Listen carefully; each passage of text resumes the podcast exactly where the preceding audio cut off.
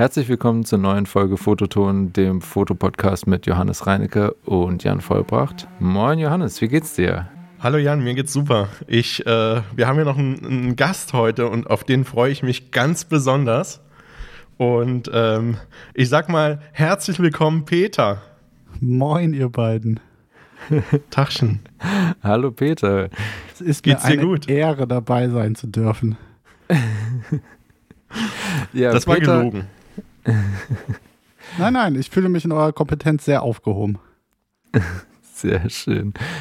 Peter, wir kennen dich ja, also du bist ein Freund von uns und wir haben schon in den verschiedensten Konstellationen zusammengearbeitet und wir kennen dich beide, glaube ich, schon ganz gut, aber stell dich doch mal in 2 Sätzen unseren Hörerinnen vor. Okay.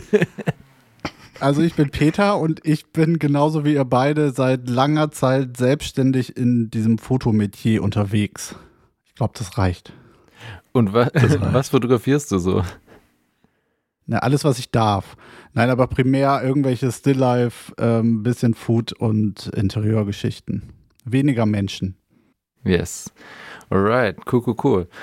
Um dich noch ein bisschen näher kennenzulernen, haben wir uns so schnelle Entweder-Oder-Fragen überlegt. Und das Ziel von dem Spiel ist, dass du einfach direkt, ohne groß nachzudenken, deiner Intention folgst und raushaust, das, was du... schaffe ich. Nachdenken ist bei Peter eh nicht so das Problem. Alright, dann starten wir direkt los, oder? Also, Kaffee oder Tee? Ja, Kaffee. Filter oder Espresso? Filter. Heiß oder kalt? Heiß. Oben oder unten? Oben. Aufstehen oder umdrehen? Umdrehen. Stadt oder Land? Stadt. Ost oder West? Keine Ahnung. Egal. Muss ich mich entscheiden? Ost. Du musst dich entscheiden. Ja, okay. Ost. Das war drin oder draußen? Gedacht. Draußen. Hund oder Katze? Katze. Theater oder Kino? Kino. Buch oder Podcast? Podcast, natürlich. Aufzug oder Treppe? Oha, kommt aufs Stockwerk an. Sagen wir mal, erstmal Treppe. Sehr gut. No way. Chaos oder Ordnung? Ordnung. Schwarz oder weiß? Schwarz. Schwarz-weiß oder Farbe? Schwarz-weiß. Analog oder digital? Spontan und schnell, ne? Dann digital. Print oder digital? Print. Zoom oder Festbrennweite? Festbrennweite. Oldschool oder Newschool? Ich weiß nicht, was das heißt. Oldschool oder New School? New School, Baby. Bewegtbild oder Still? Still. Blitzlicht oder Dauerlicht? Blitz. Blitz oder Available Light? Available. Weiches Licht oder hartes Licht? Weich. Porträts oder Stills? Porträt. Tethern oder auf Karte? Tethern. YouTube oder Instagram? YouTube. Instagram oder TikTok? Weder noch. Mac oder Windows? Mac. Laptop oder Desktop? Laptop. Laptop oder Tablet? Laptop. Tablet oder Handy?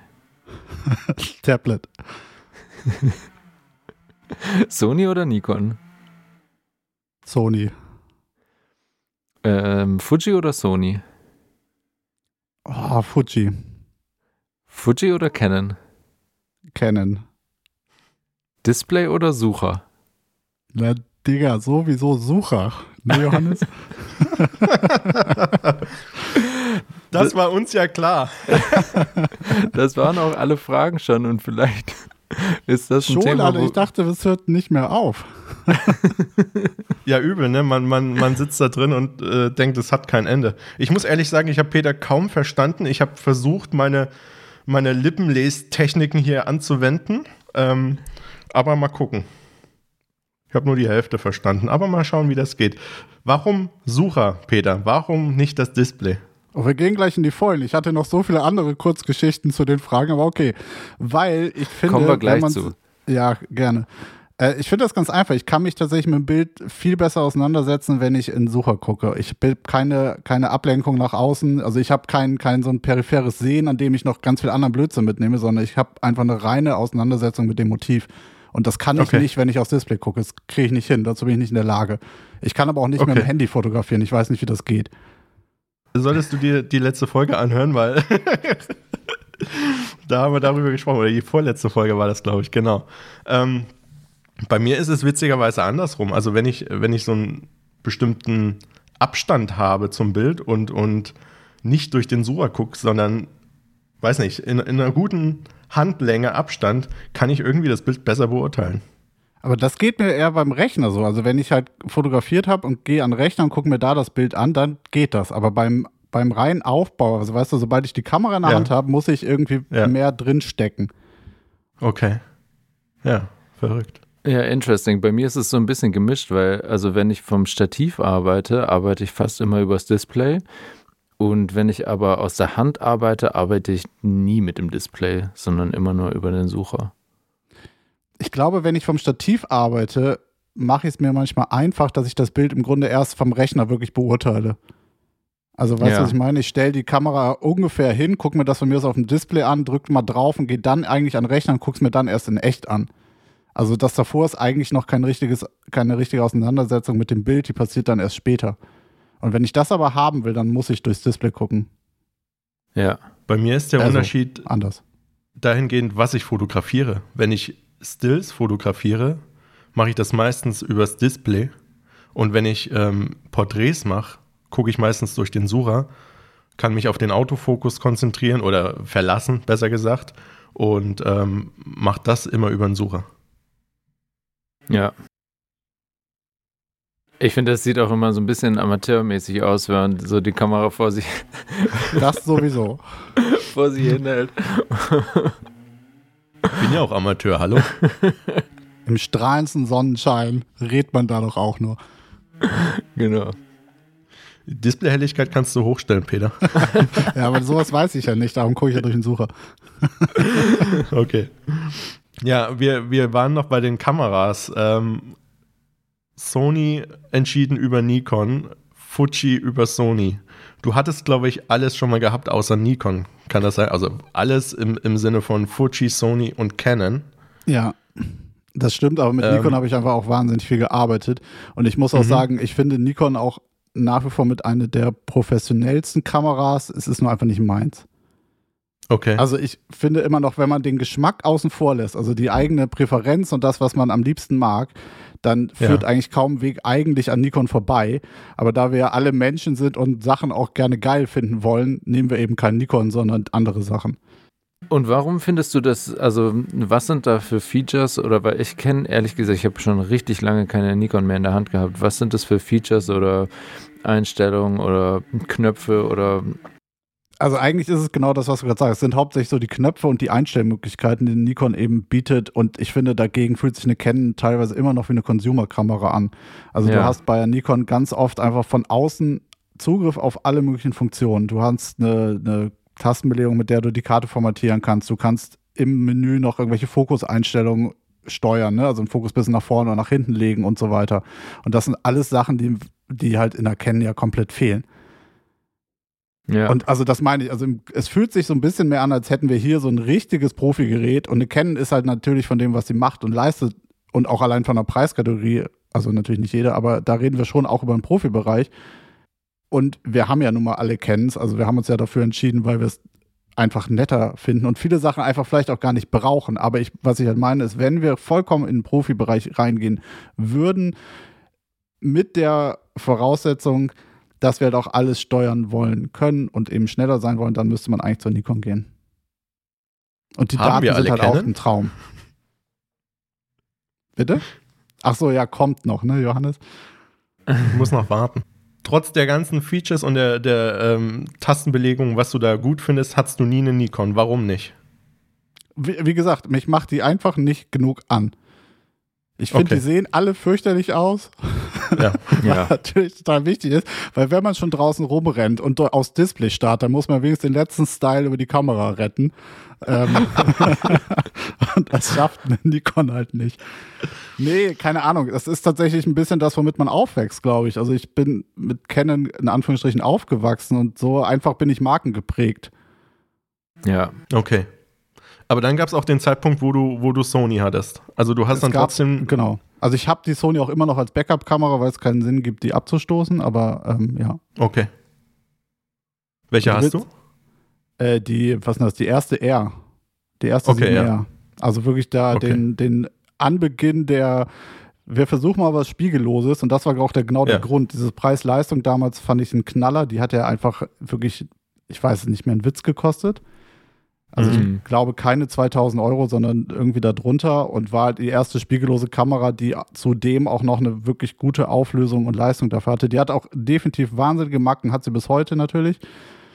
Also so diesen Shutterschlag und sowas, wo man denkt, geil, bei manchen Zeiten kann man damit nicht fotografieren, weil sie sich selber verwackelt. Das muss man halt wissen, das konnte man umgehen. Und die Daten sind halt immer noch gut, ne? Und die Auflösung reicht für das meiste. Also mein Tipp, Spiegelvorauslösung. Habe ich versucht, habe ich nicht gefunden, wie das geht. Seltsam, ne? Okay. Herzlich willkommen in den Sony-Menüs, ne? Ja, ich wollte erst einen Spiegel einbauen, damit ich den vorauslösen kann.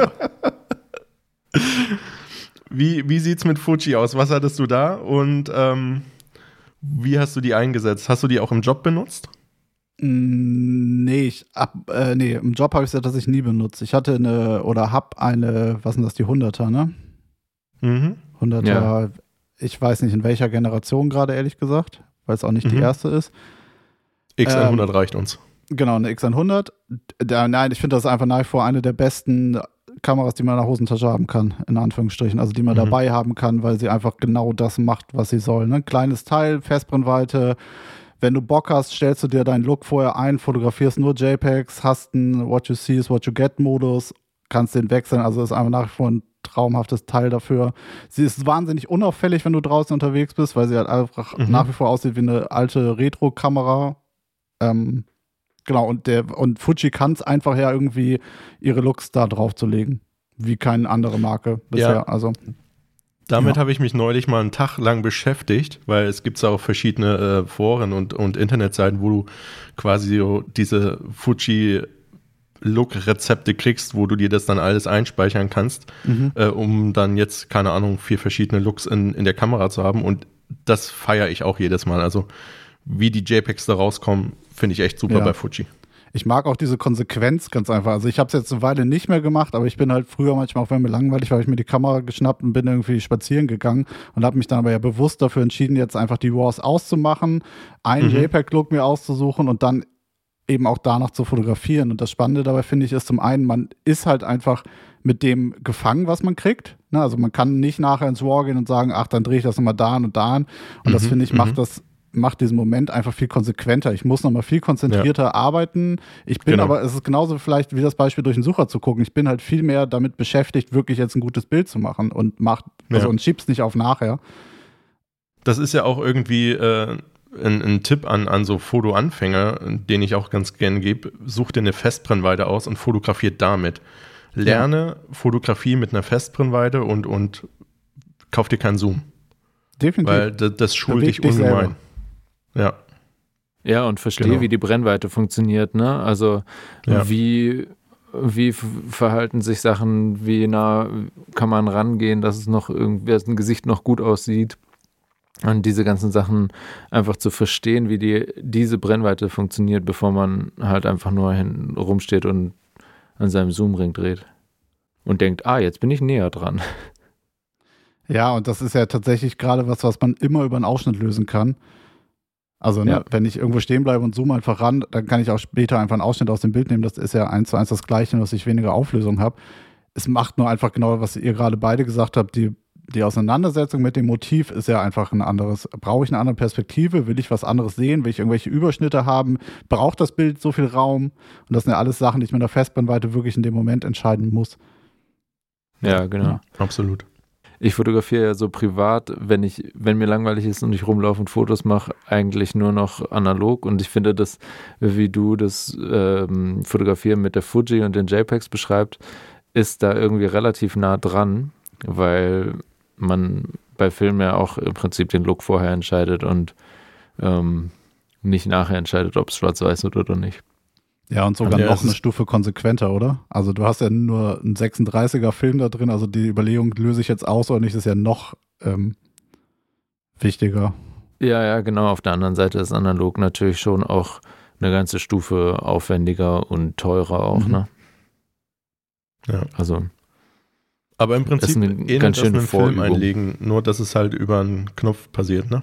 Ja. Ja, genau. Peter, wann kam der Zeitpunkt, wo du gesagt hast, okay, jetzt habe ich keinen Bock mehr auf Sony, jetzt kaufe ich mir eine Canon? Und welche Canon hast du dir gekauft? Ich weiß, worauf du hinaus willst. Tatsächlich kam der Wechsel jetzt mit der 5, wie heißt die, R? R5, ja. So rum ist es. Buchstaben, Zahlen, Kamera. Echt, ich kann es mir nicht mehr merken, ich werde es auch nicht mehr tun. Genau, mit der kam das tatsächlich nochmal, weil das nochmal wieder so ein Level hoch war von Canon, wo ich dachte, okay, das ist so ein Ding, das gucke ich mir wieder an und dann habe ich wieder ein paar Jahre Ruhe auf jeden Fall. Okay. Und ich brauche halt diese Filmfeatures, die ihr beiden so ein bisschen mehr feiert, die interessieren mich halt überhaupt nicht.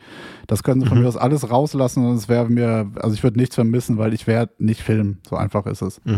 Und wenn ich filme, dann engagiere ich einen von euch beiden zusätzlich und dann machen wir das ganz nice als Team und fertig ist. Also, weißt du, das ist mir egal. Und ich finde die einfach, hatte so ein paar Features, die natürlich wieder Spielereien auch sind, aber eben das so gut umsetzen, dass ich dachte, ja, come on, das ist nice. Damit kann man wieder ganz anders arbeiten. Okay. Und hast du vorher, also wie bist du da hingekommen? Hast du vorher eine Sony auch nochmal getestet, eine neuere? Oder hast du die gesehen und gedacht, okay, das ist das Ding? Interessant, dass du fragst. Wenn ich mich richtig erinnere, warst du vielleicht sogar dabei. Wir hatten tatsächlich eine Jobsituation, auf der ich die aktuelle Sony geliehen hatte und, glaube ich, nebenbei von dir die erste kennen und noch die andere dabei hatte, ne?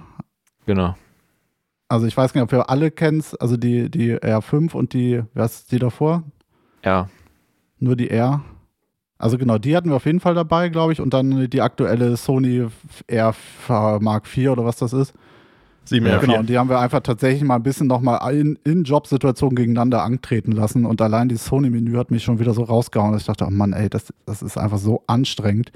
Und es gibt einfach datentechnisch keinen Grund mehr. Und für mich ist eigentlich im Ende sind die Daten fast das Ausschlaggebende. Es ist ein bisschen das Handling, aber die Daten sind es halt auch. Also ich habe selten Jobsituationen, in denen ich so schnell und irgendwie stressig arbeiten muss, dass es das nicht rechtfertigen würde, mal eben 10 Minuten durch ein Sony-Menü zu klicken. Die Zeit habe ich. Ja. Also. Aber im Vergleich zu der Canon ist das Sony-Menü schon anstrengender. Entschuldigung, zum Vergleich, was ist es das nicht? Also ich wüsste echt gerade auf Anhieb kein technisches Gerät, wo das Menü so nervig ist wie da. Also vielleicht irgendwie ein Handy okay. von vor 10 Jahren, aber so fühlt sich's doch an. Und, also falls es irgendwelche Fans des Sony-Menüs gibt und die das hier hören, dann gebt mal Feedback, warum ihr das feiert. Ich kann es mir nicht vorstellen.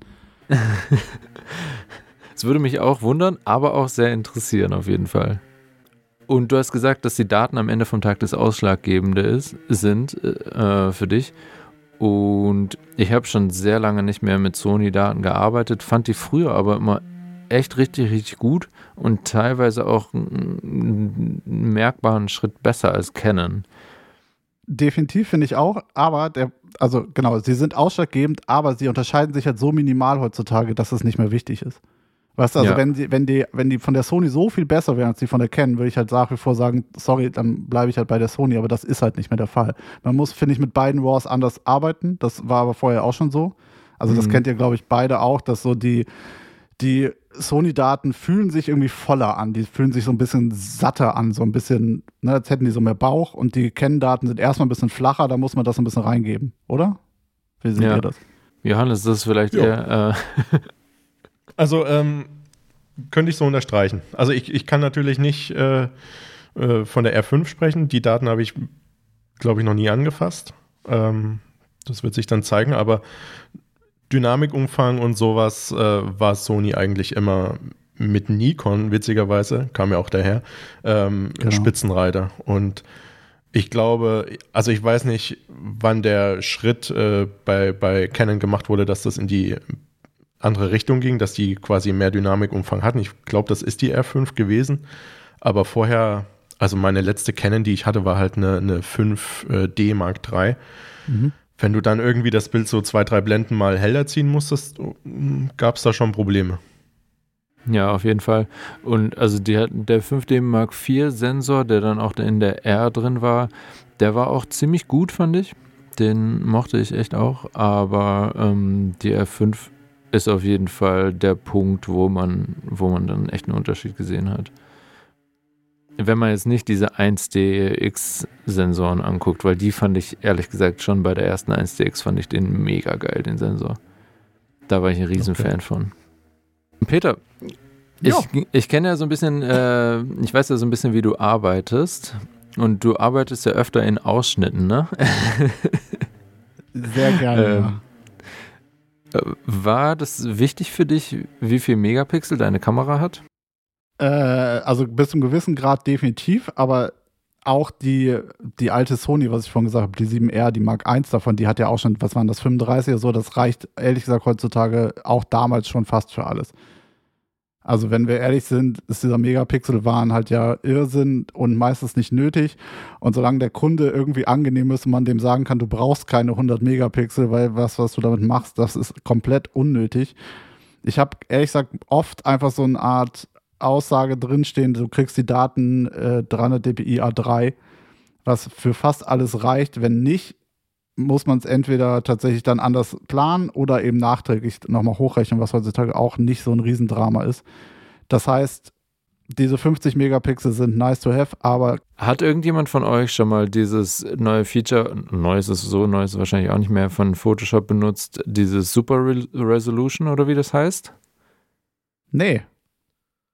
Ich habe es nur mal so zum Testen ausprobiert und war sehr überrascht, wie gut das funktioniert. Ja, ich habe es nämlich auch neulich benutzt und ich war auch echt ganz schön geschockt, wie einfach man die Auflösung, ich glaube, vervierfachen kann oder was? Mhm, genau. Ja, das war richtig enorm.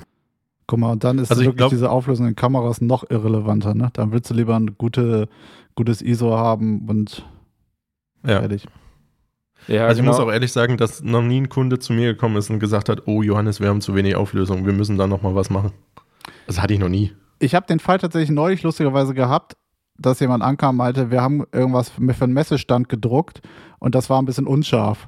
Und ich habe mir echt nur so, ich habe gedacht, na gut, das haben wir aber auch nie dafür fotografiert.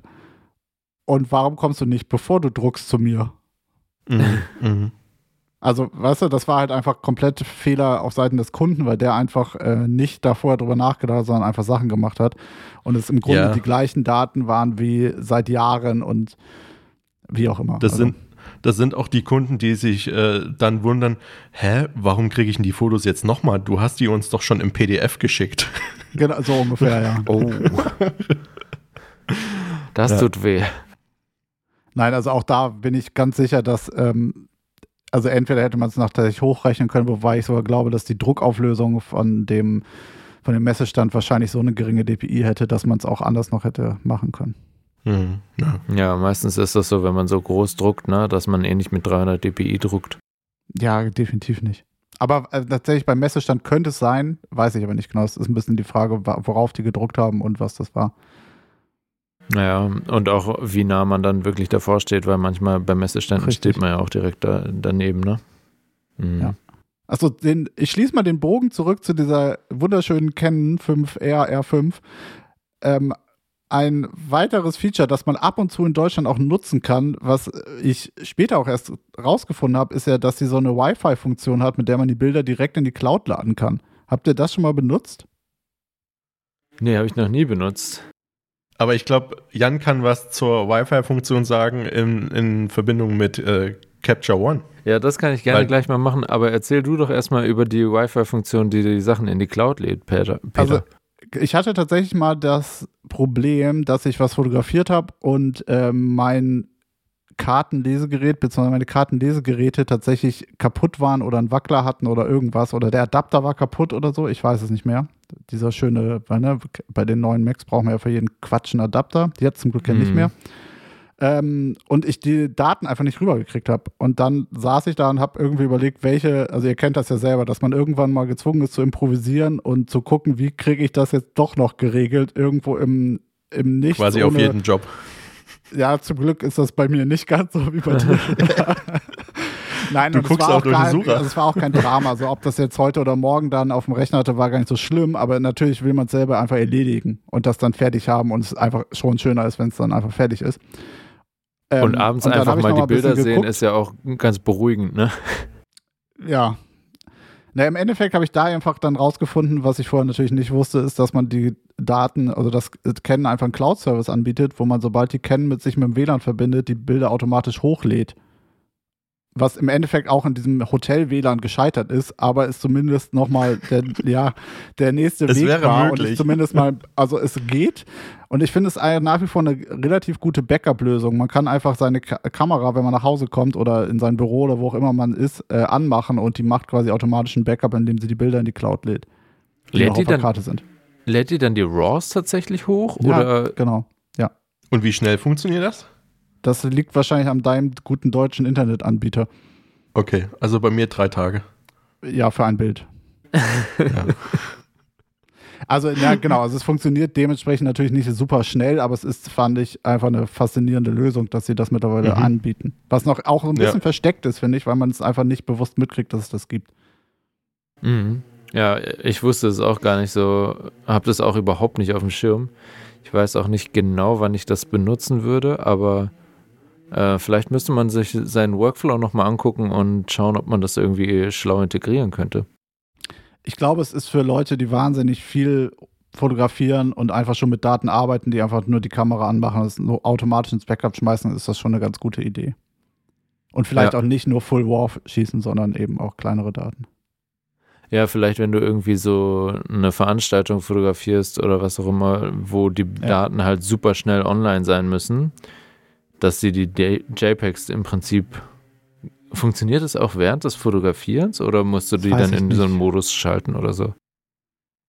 Weiß ich nicht genau. Also der Modus muss, glaube ich, tatsächlich, geht sie an, wählt sich ins WLAN und dann passiert das, wenn dann nicht gebackupte Bilder sind. Ich glaube, das ist tatsächlich automatisch, aber ob das auch geht, während du arbeitest, das weiß ich nicht. Hm. Ja, müssen wir mal ausprobieren. Aber Jan, wie ist das mit kabelloser Fotografie direkt in Capture One rein? Funktioniert das mittlerweile? Hast du das zum Laufen bekommen oder wie sieht's da aus?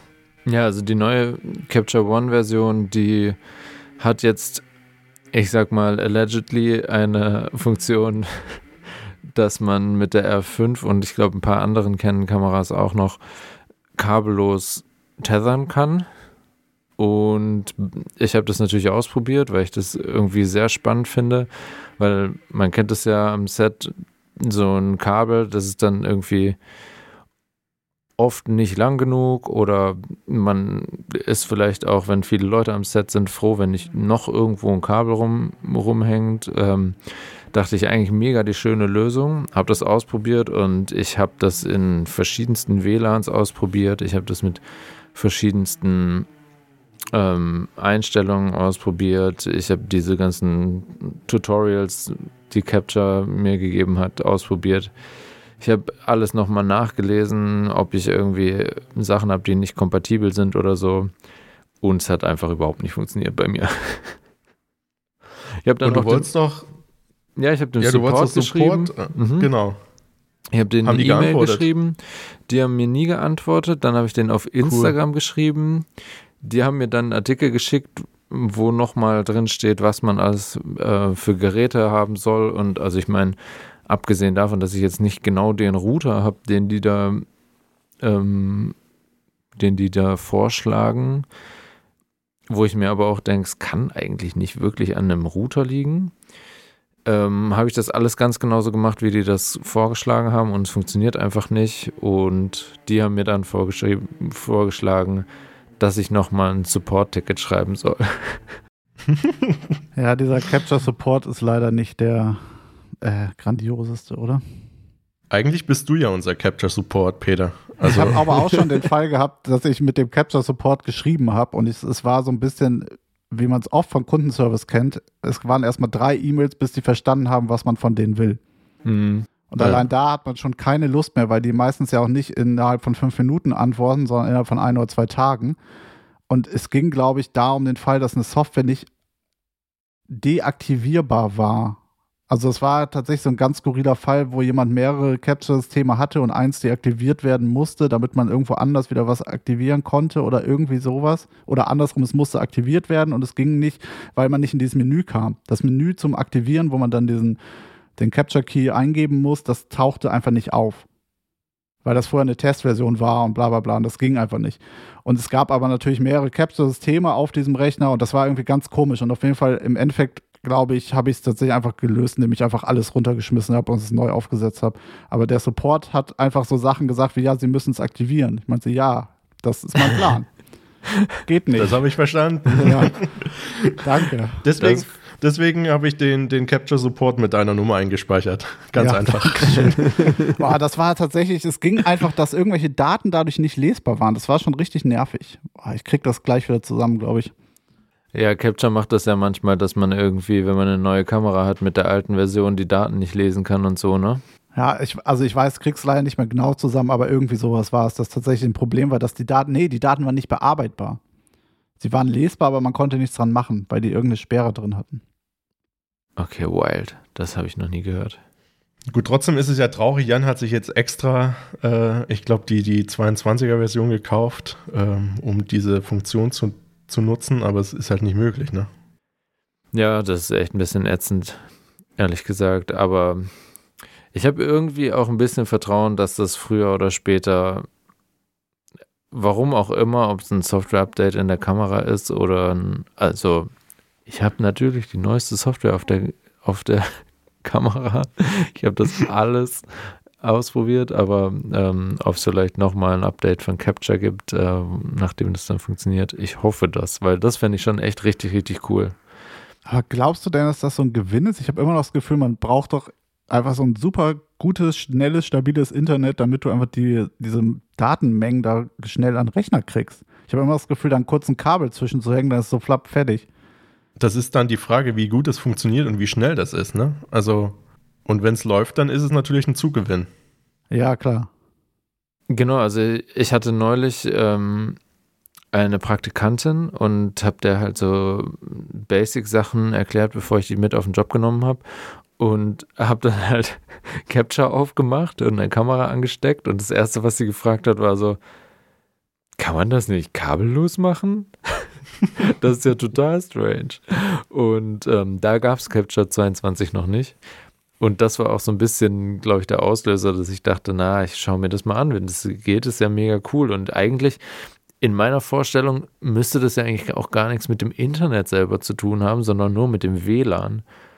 Ja, und klar. Eine gute WLAN-Verbindung sollte man ja eigentlich hinkriegen. Aber ist es nicht im Grunde genau das Feature, was Canon anbietet? Also du lädst die Daten von der Kamera irgendwo in eine Cloud und da kann ich ja auch mit Capture reingucken. Vielleicht müsste man mal so einen Weg auch mal ausprobieren, dass man den Service benutzt und dann einfach den Ordner überwacht, ne? Auf der anderen Seite, genau. Aber du kannst dann natürlich die Kamera nicht steuern über Capture. Ah, richtig, ja. Das kannst du nicht am Rechner nicht auslösen du und Einstellungen machen. Ja. Aber dafür hast du ja vielleicht eine Praktikantin dabei. Oder die Canon-App. Oder, ich möchte noch dazu anmerken, oder den Praktikanten. Ja, oder man macht das dann mit der Canon-App, um es noch komplizierter zu machen. Ja, richtig. Das ist ein richtig schönes System. So aus ganz vielen Einzelteilen zusammengebaut. Das mögen wir doch alle am liebsten. Der ist auch relativ sicher, dass das immer funktioniert und nicht irgendwo irgendwas mal hakt. Ja, genau. Ja, herzlich willkommen bei Windows XP. Super. Ich fände es aber schon future-mäßig, wenn das funktionieren würde. Ich fände es schon richtig cool. Das auf jeden Fall. Also ich meine, diese...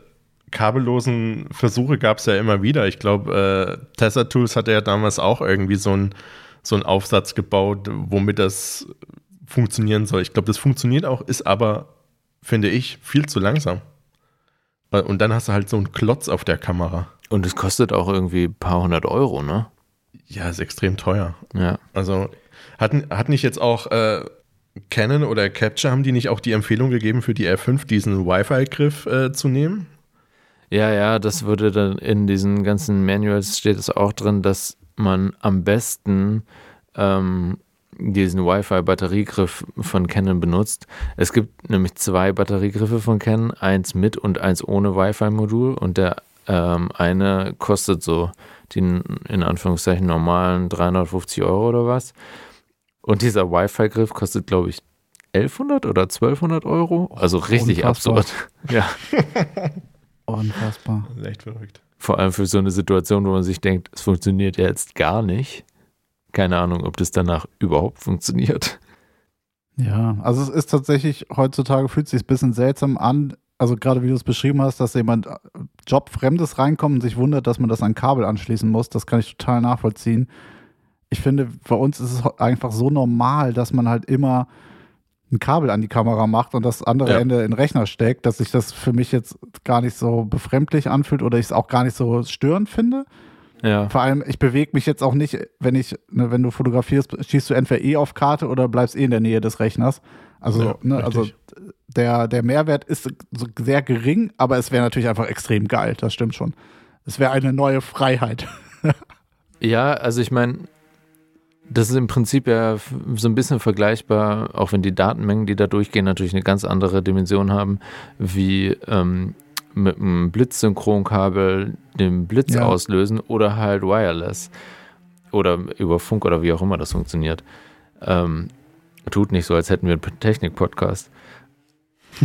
Und ich glaube da, also wenn man ein System hat, was gut funktioniert, dann würde man ja immer die Wireless-Variante benutzen. Ja, geil. Ne? Und dann aber die spannende Anschlussfrage, du würdest ja auch eine Kamera mit dem Synchronkontakt, also mit dem X-Kontakt, immer bevorzugen über eine, die es nicht hat. Würdest du denn dann auch sagen, wenn die Kamera die Daten über WLAN übertragen kann, braucht die trotzdem noch einen USB-C-Anschluss oder irgendeinen anderen Anschluss? Eigentlich schon, oder? Auf jeden Fall, ja. Ja, auf jeden Fall, zur Sicherheit einfach, ne? Ja. Also. Und um einfach auch die Kamera zu laden. Also das finde ich ja, also das finde ich den Vorteil bei der Fuji, wenn ich die am Tag irgendwie im Job benutze und die permanent am Kabel hängt, der Akku ist am Abend halt immer noch voll. Was ja bei der R5, glaube ich, was du mir mal erzählt hast, ja nicht so reibungslos funktioniert, ne? Na, die lädt vor allem nur, wenn sie aus ist. Ja, genau.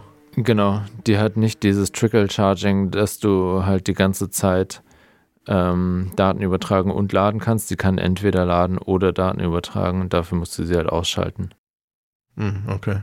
Ja, das ist tatsächlich, ehrlich gesagt, der einzige Nachteil, der die R5 für mich hat, dass die Akkulaufzeit echt nur so mittelgeil ist, dadurch, dass natürlich das Display auch immer an ist. Also ich tausche bestimmt, also ich brauche bestimmt 3 Akkus am Tag, wenn ich den ganzen Tag fotografiere damit. Krass. Wie ist es bei dir, Peter? Ich frage mal, so 2 definitiv und dann hängt es ein bisschen davon ab. Also entweder kommt der 3. noch rein oder es reicht gerade so, ja. Ja, aber du hast wahrscheinlich auch die neuen Canon-Akkus. Ich habe ja noch ganz viele ältere, wo, keine Ahnung, wie gut die alle noch sind, aber... Also mit einem braucht man gar nicht versuchen, das funktioniert nicht. Nee. Und bei den Spiegelreflexkameras damals, da... Also, ja, vielleicht auch nicht, aber also mit 1,5 hätte man es schon geschafft. Kommt drauf an. Also, gefühlt ist es eigentlich das Gleiche. Also, das glaube ich auch. Also, wenn du mit der Spiegelreflex in den Job gehst und dann auch viel übers Display einstellst und das Display auch den ganzen Tag anbleibt, dann zieht das genauso Strom. Klar, genau. Aber bei der habe ich halt das Display immer ausgemacht, wenn ich von der Kamera wieder weggegangen bin. Aber ich finde, so ein perfektes Beispiel, lieber Jan, ist ja, und auch Johannes, wir haben ja nun mal auch einen mehr oder weniger gemeinsamen Kunden, da brauche ich eigentlich immer 2 Akkus. Und das sind Spiegelreflexkameras, die wir da benutzen. Und das Display ist nicht den ganzen Tag an. Ja, stimmt. Also in so einem normalen Workflow-Situation fühlt es sich für mich deshalb gerade so an, als wären die Akkus einfach nicht in der Kapazität, sondern einfach in der Ausbeute quasi identisch. Ne? Also die alten Akkus mit den alten Kameras brauchst du genauso viel wie bei den neuen Kameras mit den neuen Akkus. Mhm. Also ob sich das so 1:1 gehoben hat. Mhm. Das ist wahrscheinlich richtig. Ja, bei mir ist wahrscheinlich einfach das Problem, dass ich noch relativ viele alte Akkus habe. Ja. Mit der neuen Kamera jetzt. Ja, Christian war ja so nett und hat mir für meine R5C-Vorbestellung direkt 2 Akkus dazu geschenkt quasi. Also habe ich dann 3 Akkus am Start und bin gespannt, wie ich da um die Runden komme. Ja, für Foto solltest du damit eigentlich relativ easy hinkommen, denke ich. Also 3 Akkus müssten eigentlich reichen, ist mein Gefühl. Bei Video wird es spannend dann natürlich, aber das wirst du ja wahrscheinlich über V-Mount und Akkus lösen, ne? Wahrscheinlich, ja. Also, das denke ich schon. Ja. Ja, dann bist du doch fein eigentlich damit. Noch ein paar Anekdoten, oder was? Peter, ich habe die ganze Zeit überlegt, wie lange kennen wir uns jetzt schon? Ich wollte es irgendwie versuchen nachzuvollziehen. Ich hab's nicht auf die Reihe gekriegt. Ich glaube, dass wir das erste Mal einen Job zusammen hatten mit Johannes Mink. Das ist, glaube ich, genau richtig, ja. Und weißt du noch das Jahr? Ich würde 2013 tippen. Vielleicht 13, auch 14. Okay. 13 oder 14. Okay, ich hätte 2012 gesagt, aber wie gesagt, ich kann es nicht nachvollziehen. Vielleicht, also irgendwas um den Dreh muss es sein, ja. Vielleicht, also das war ein schöner Job.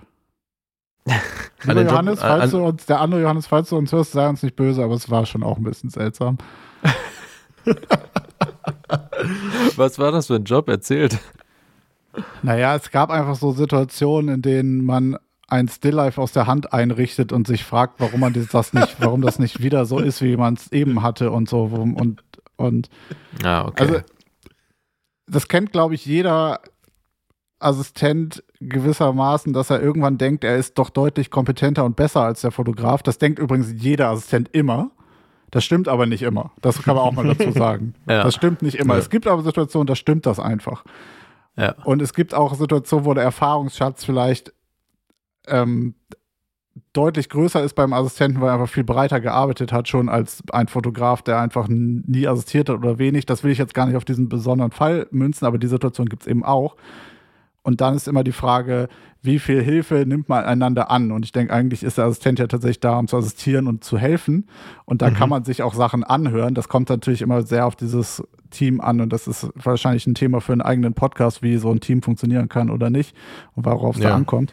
Voll. Aber es gibt eben auch Situationen, die wir alle, glaube ich, mal hatten in unserer Assistentenzeit, wo man eigentlich denkt, ich gehe nach Hause, weil es ist total skurril, was hier passiert. Also da läuft ja einfach alles falsch.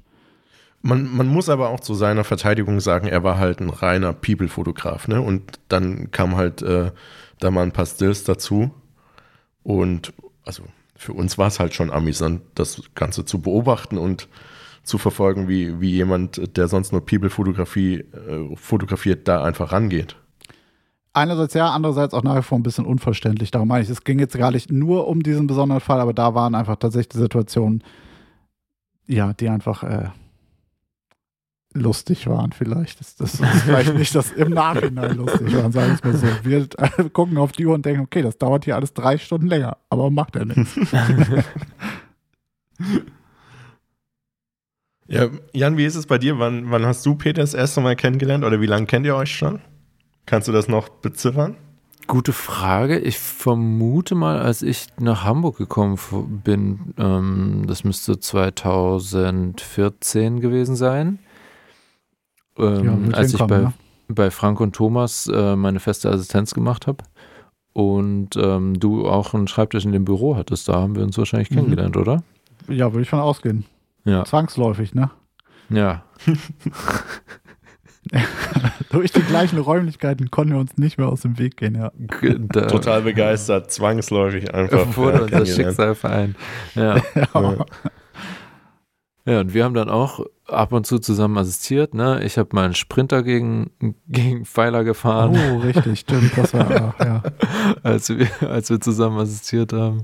Die letzten 30 Sekunden vorm Motor aus. Alter, das war echt. Ja, das ist halt so diese typische langen Tag gearbeitet und dann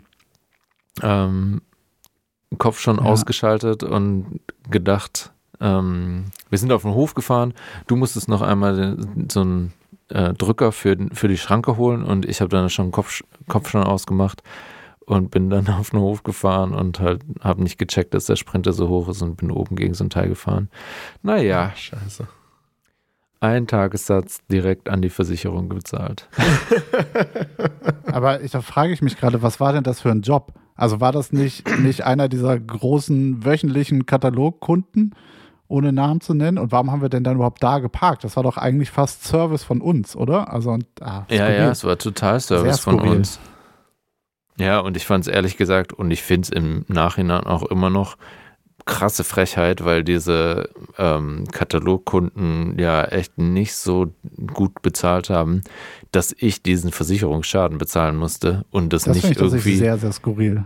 Fotografin oder ich weiß gar nicht mehr, wer das fotografiert hat. Ich glaube, es war irgendjemand aus München.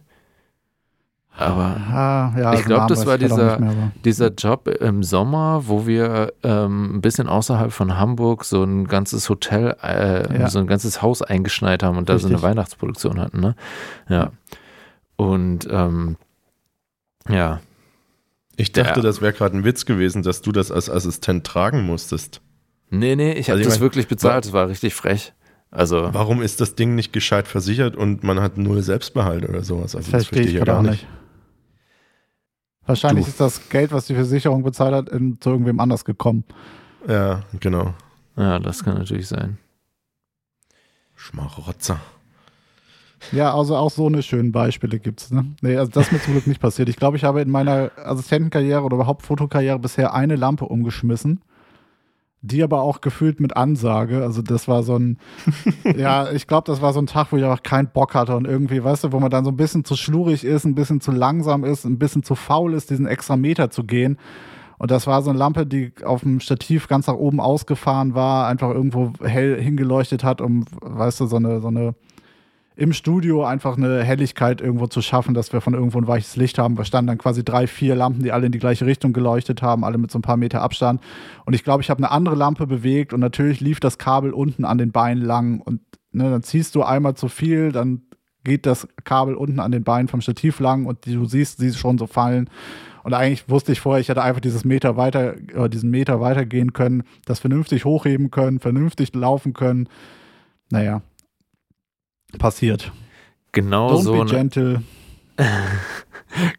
Lampe habe ich auch mal umgeschmissen. Ich habe es aber mit dem Styro umgeworfen, den ich halt die Lampe hat da oben drüber geleuchtet irgendwie und ich habe dann das Styro bewegt, bin dann oben gegen die Lampe gekommen und ich habe es nicht mal gesehen, ich habe es nur noch gehört, wie es halt auf der anderen Seite der Styrowand auf irgendwann einen Knall gegeben hat.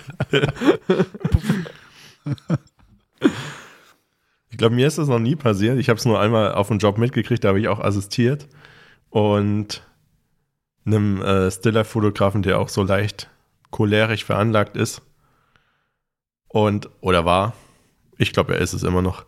Auf jeden Fall hat der Kunde die Lampe umgeworfen. Oh. Und das erste Mal, was der Fotograf gemacht hat, erstmal rumgeschrien. Und ich dachte mir so, okay, kommt nicht so gut beim Kunden, aber daraus lernt man ja auch. Also ich fand es irgendwie auch wieder ein bisschen amüsant, weil ich finde es sowieso immer witzig, wenn Leute rumschreien. Ich kann es mir nicht vorstellen, wenn dich einer zur Sau macht und du stehst da tränenlachend. Ja, warum nicht? Also ich meine, was hilft dir das jetzt, wenn du jetzt den Kunden zusammenschreist? Also der zahlt halt deine Rechnung. Schreien. Der zahlt dir auch diese kaputte Lampe, also Schreien hilft in den allerwenigsten Fällen, würde ich sagen. Und einen Kunden anschreien schon mal gar nicht. Ja. Aber gut, jeder hat seine eigenen Wege und seine eigenen Rucksäcke, die er so trägt. Ne? Wahrscheinlich war das auch noch so der erste Tag von so, keine Ahnung, so einer 2-Wochen-Produktion wahrscheinlich, wo dann die Stimmung richtig gut ist und der Ton ist gesetzt. So läuft der Hase hier.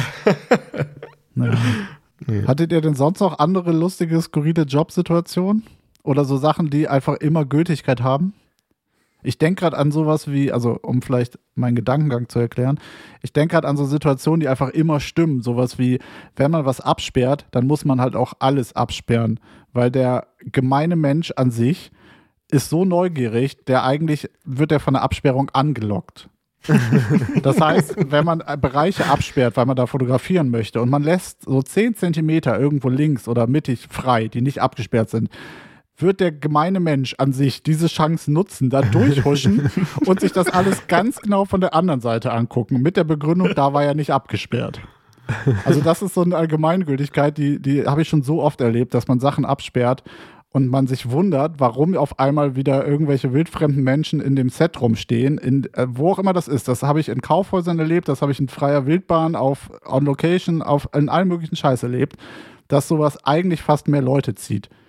Und dann stehen die vor der Kamera und fragen, was da passiert gerade. Oder gehen halt ins Set und, also gerade so im Kaufhaus war es dann so, dass die Sachen, die gerade frisch eingerichtet waren, dann einfach mal, weil es ja auch so schön aufgeräumt ist, natürlich ja. Sehen die Leute und ziehen dann die Kleidung da raus und denkst, nein, Alter. Finger weg. Die Frage, die dann auch immer kommt, ist ja, filmen Sie fürs Fernsehen? Das ist ja Standard. Genau, es wird immer gefilmt, das ist auch richtig. Ja. Bin ich jetzt im Fernsehen? Ja, den Witz kann, glaube ich, auch keiner mehr hören, aber... Nee. Aber zur Absperrung habe ich auch noch eine interessante Situation erlebt, als ich auch als Assistent unterwegs war mit einem Autofotografen und wir haben drehbegleitend fotografiert in Montenegro und waren auf so einer Bergstraße und um da in Ruhe zu drehen, wurde die halt immer... für eine bestimmte Zeit geblockt, dann ist das Auto halt irgendwie einmal hoch und runter gefahren mit einem Kamerawagen davor oder dahinter und dann ist es wieder auf den Parkplatz gefahren, dann konnten der normale Verkehr konnte dann halt wieder durchfahren, bis alle Autos erstmal weg waren, dann wurde er wieder gestoppt, ne? Und in so einer Situation waren wir auch, dass wir halt ein Bild machen sollten und am Filmset ist ja immer wenig Zeit und ich meine, so Straßensperren und so, das macht natürlich auch keine Polizei irgendwie so richtig gerne. Und naja, wir waren dann halt auf dieser Straße in Montenegro und irgendwann gingen die Sperren auf. Uns hat nur niemand Bescheid gesagt. Wir standen also komplett mit Equipment, mit einem Auto, was halt parkte auf einer Straße, wo die Leute halt angefangen haben, 100 zu fahren. Schön. Und ich sag mal so, dass da niemand verletzt wurde, das, Glück gehabt. Aber mit Verstand hat das nicht so viel zu tun gehabt. Nee. Ja, also ich kann so eine Geschichte nicht erzählen. Ich habe nicht so eine spannenden Sachen erlebt. Ich habe nur Choleriker erlebt. Du bist einfach vorsichtig. Was ist denn das Schlimmste, was, Johannes, bei dir an irgendeinem Set schon mal rumgeworfen wurde? Rumgeworfen? Also, ich glaube, das Schlimmste, was ich hatte, ich bin mir gerade nicht mehr sicher, wo das war. Ich glaube, auf Teneriffa. Also, es war halt ein Fotografen, dem ich lange Zeit assistiert habe. Und der hatte auch immer einen ganz schlimmen Backup-Gedanken, was im ersten gar nicht so schlimm ist. Also, klar, es ist immer gut, ein Backup zu haben, aber ein Backup vom Backup vom Backup wird halt irgendwann anstrengend und das war halt auch so 14 Tage Produktion am Stück. Ich habe nachts immer damit verbracht, Akkus zu laden, musste mir auch mehrere Wecker stellen und habe dann einmal vergessen, einen Akku zu laden. Und das Erste, was passiert ist, der greift mich am Oberarm und zieht mich hinter den Sprinter und scheißt mich vor allen Leuten zusammen. Also er dachte natürlich, die Leute bekommen das nicht mit. Aber natürlich kriegt das jeder mit, wenn du als Fotograf den Assistenten am Arm packst, hinter einen Sprinter ziehst und da zusammenfaltest. Und kam halt dann auch jeder aus dem Team zu mir, sagen wir, Johannes, ist alles gut? Hab nur vergessen, Akku zu laden. Ja, aber unfassbar. Ist nicht so, dass wir den Akku gebraucht hätten. Also das war nicht das Problem. Ich habe es einfach halt vergessen. Diese Art geht einfach gar nicht. Also niemand sollte sich so behandeln lassen müssen. An seinem Arbeitsplatz. Es geht überhaupt nicht klar. Und also das scheiße, Problem wenn man den Akku gebraucht hätte, aber vor allem, wenn der Akku einfach egal ist, wenn es der dritte Backup-Akku ist. Sorry, aber dann entspannt euch alle mal. Das Problem für mich damals war halt, ich war noch nicht so erfahren und das waren mit so meine ersten Fotoreisen und ich bin halt davon ausgegangen, okay, Johannes, das war jetzt dein Fehler, das sieht immer so aus auf dem Set, bis ich dann irgendwann gemerkt habe, nee, es gibt auch andere Fotografen, die einfach menschlich korrekt sind und dann habe ich auch ziemlich schnell das Weite gesucht.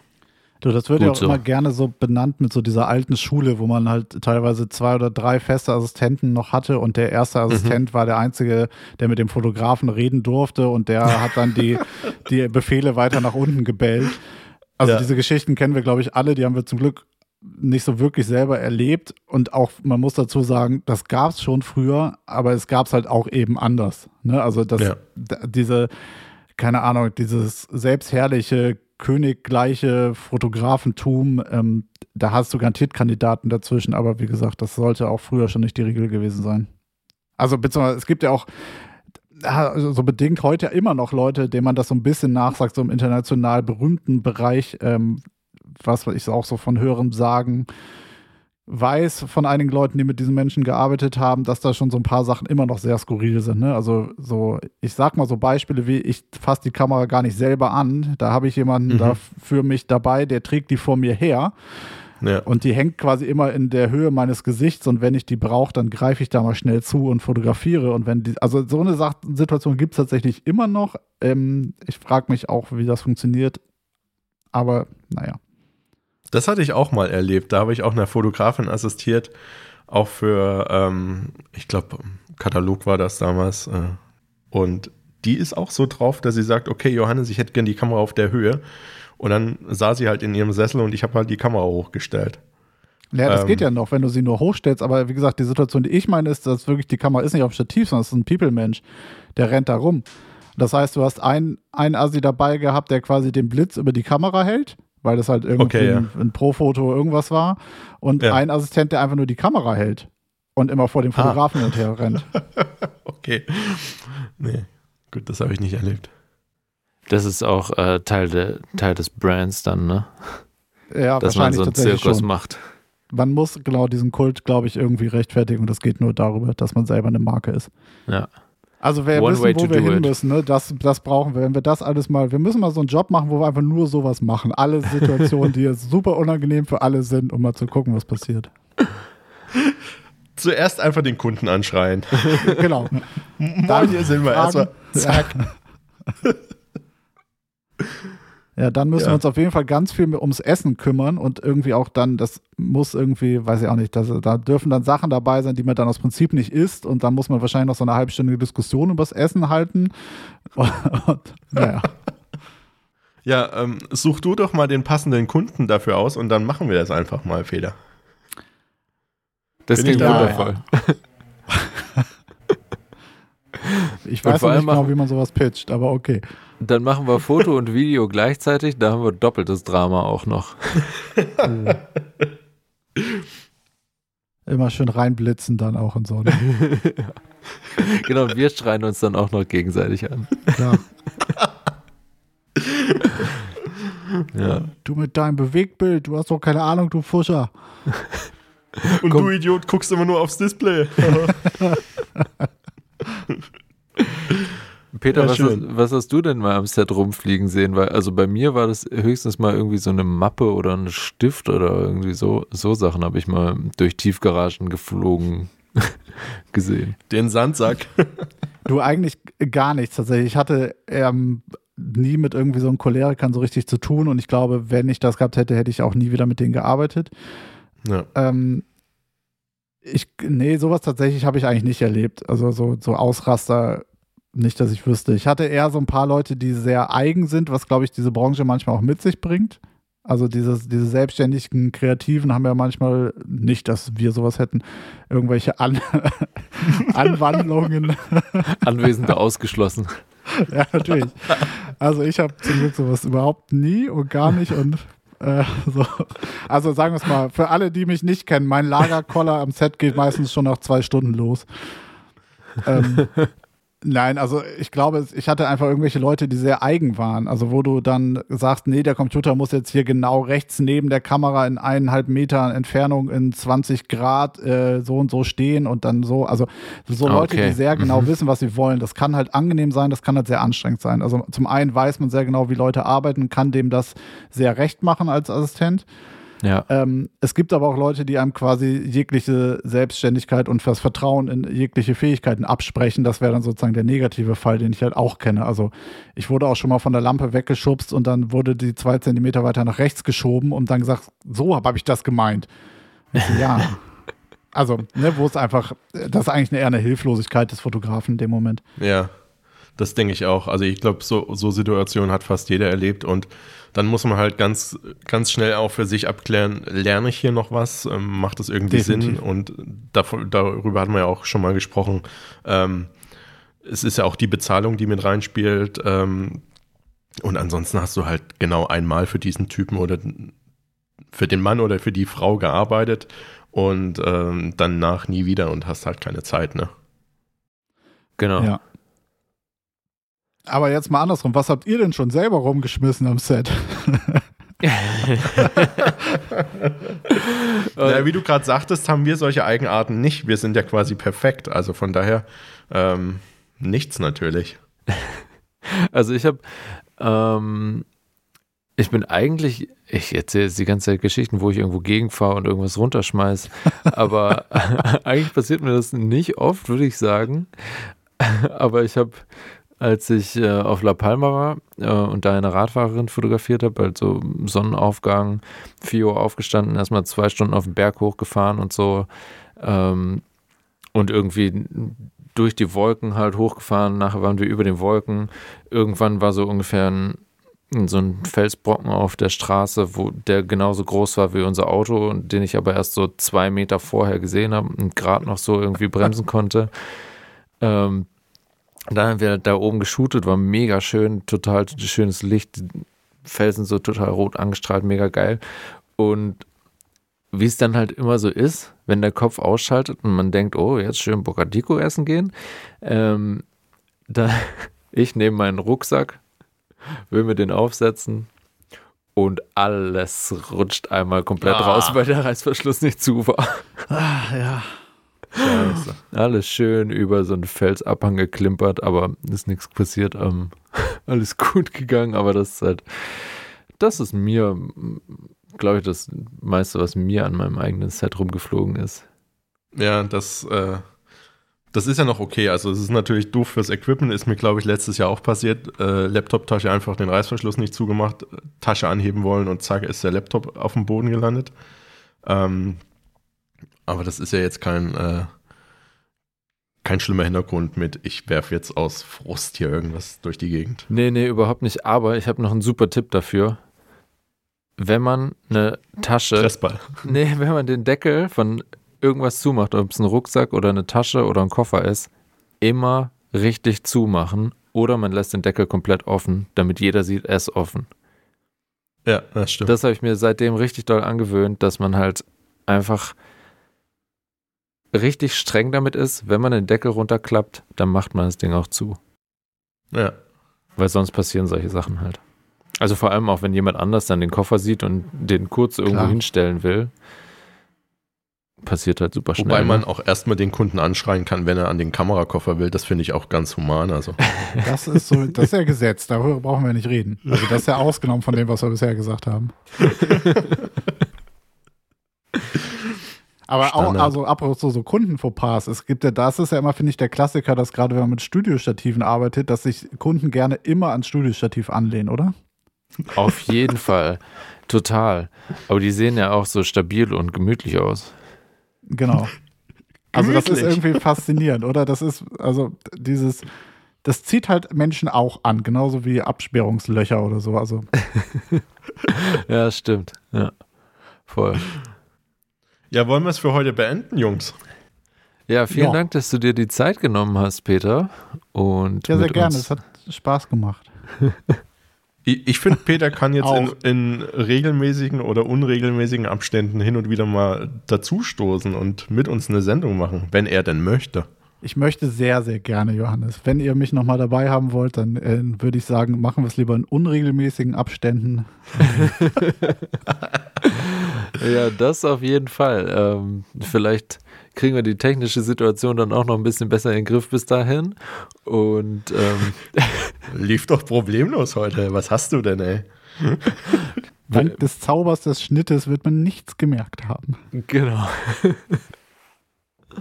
Peter, erzähl doch mal, kann man irgendwo Bilder von dir sehen oder wie kann man dich erreichen, wenn man irgendwelche Fragen noch an dich hat? Ich würde vorschlagen, der einfachste Weg ist, man wendet sich an euch und ihr leitet dann alle Anfragen ganz geflissentlich weiter. Findet man dich auf Tinder, Peter? Nur da. Nur da. Das ist ja, die einzige App, die auf seinem Telefon hat.